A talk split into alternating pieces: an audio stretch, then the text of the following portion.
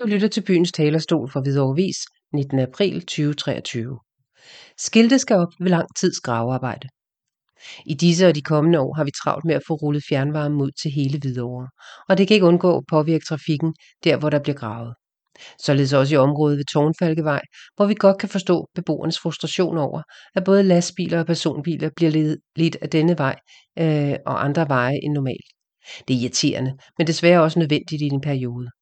Og det bliver jo desværre ikke bedre af, at nogle trafikanter ikke overholder, overholder færdselsregler og hastighedsbegrænsninger. Det kan være en god idé at gøre politiet opmærksom på dette, hvis det er et generelt problem. Det er fjernvarmeselskabet, der har til opgave at informere om gravearbejdet, og det er også dem, der laver planen for, hvordan trafikken skal omlægges, mens der graves. Politiet godkender trafikplanen og de vejskilte, der skal sættes op, og altså også om hastigheden skal sættes ned.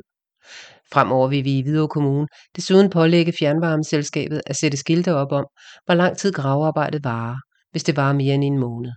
I forhold til permanent at lukke Torndalsvej og Ingvadsvej for at give mere ro på vejene i området, så er det vores vurdering, at det vil skabe voldsom omkørselsvej øh, for mange beboere i området og belaste andre mindre veje med mere trafik.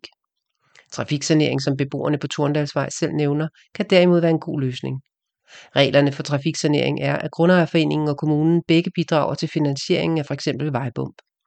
I forbindelse med kommunens budget for 2023 blev det vedtaget, at hvis der er tale om grøn trafiksanering, altså at der bliver plantet f.eks. træer og buske i forbindelse med etableringen, så dækker kommunen 50% af udgiften. Venlig hilsen Center for Trafik og Ejendomme, Hvidovre Kommune.